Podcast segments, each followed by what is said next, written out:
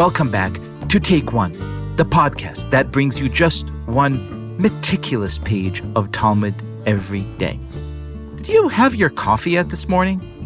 I ask because I want to tell you about how I make mine.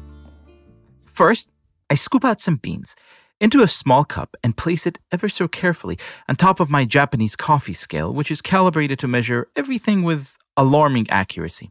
Then I place the beans in my German conical burr grinder, which rotates 1600 times per minute and whose number of settings is literally infinite, which means you could produce anything from quartz like crystals for cold brewing to the fine dust that makes the best espresso.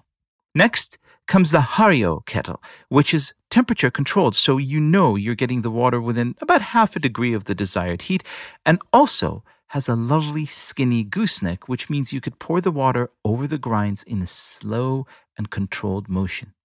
I rinse out the paper filter gently to wash out that papery taste, and I place the grinds carefully with my spoon, making sure it's nice and leveled. Then comes the blooming, or pouring just a little bit of water from the center outwards in circular clockwise motions to let the coffee bloom, or if you're not poetically inclined, degas.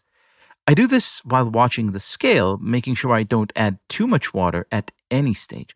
And after about you know, 35 or 45 seconds, I start pouring the water slowly on top of the grinds, giving it the time it needs to run through the grinds and come out on the other end as earthy and sweet tasting nectar. The whole process, start to finish, could take about 10 minutes, which, when you think about it, being the morning and you being rushed seems like an unreasonable proposition. There are machines out there, and I own a few of them, that could deliver a really decent cup of coffee with a touch of a button, so why not just make life easy? I ask myself this question often, but I could have hardly found a better answer than the one offered up in today's page of Talmud.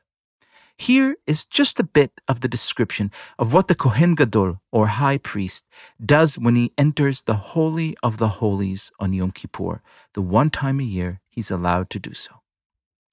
How should the high priest act in the Holy of the Holies when he needs to place the incense on the coals by taking a handful from the spoon and placing it in his hands? The Talmud asks, and it proceeds to tell us. After he places the coal pan on the ground, he holds the front of the ladle, i.e., the spoon of incense, with his fingertips, and some say he holds it with his teeth. At this stage, the handle of the spoon rests between his arms, and he pushes it and raises it up slowly with his thumb toward his body until it reaches between his elbows, which he then uses to turn it over. He then returns the incense into his palms, after which he pours it from his hands into the coal pan, and he heaps the incense into a pile on the coals so that its smoke rises slowly. And some say he does the opposite, that he scatters it so that its smoke rises quickly. Now, don't get me wrong here. I am not, heaven forbid, comparing the priest's sacred work with my own very mundane caffeinated pursuits. Both involve spoons, that's true, but the similarities end there. What inspires me is the immense attention paid here to process and detail. The Kohen Gadol doesn't just spray some incense or whatever the expression might be. He thinks about every nano movement, about how each and every part of his body plays a part in making sure he performs this holiest of tasks on the holiest of days in the purest most perfect way, which is as it should be. Because again, we're talking about the Holy of the Holies here.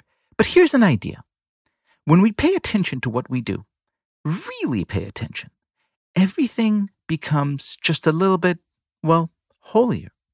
I can happily report that my morning Joe means more to me, much more, because I've taken such immense care to see to it that every single part of the ritual is done with the utmost care. I won't even tell you about my nightly martinis and how long they take to make. I've considered each part of the brewing process and carefully trained to make sure my own actions, my own movements, deliver optimal results. It was my way of telling myself that while there's so much out there in the world that's absolutely out of my control, there's one simple thing that isn't making a cup of coffee. And that simple thing, too, can be elevated, made less mundane, less simple, more special, more rewarding, just by paying it attention. Sadly, almost everything out there in the world today is predicated on the exact opposite premise. We're about convenience, about getting stuff done faster and for less.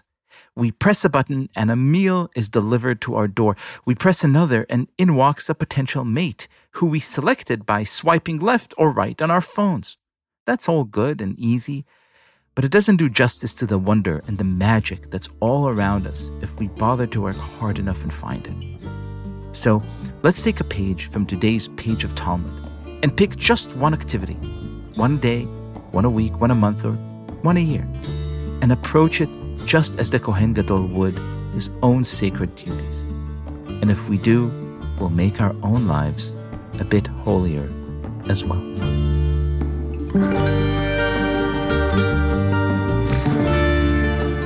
This has been Take One, a production of Tablet Studios. If you enjoy this show, and I hope you do, please go and rate and review us on iTunes or whatever platform you use to listen to podcasts. Each week, we'll be releasing new episodes Monday through Friday, covering the entire weekly portion of Daf Yomi. I'm your host, Liel Leibovitz, and our producers are Josh Cross, Sarah Fredman Aeder, and Robert Scaramuccia. For more information, go to tabletmag.com slash take one or email us at takeone at tabletmag.com. You could find us on Twitter at Take One Daf Yomi or join our Facebook group by searching for Take One Podcast. I hope we've made your day a little bit more Talmudic, and we'll see you again soon.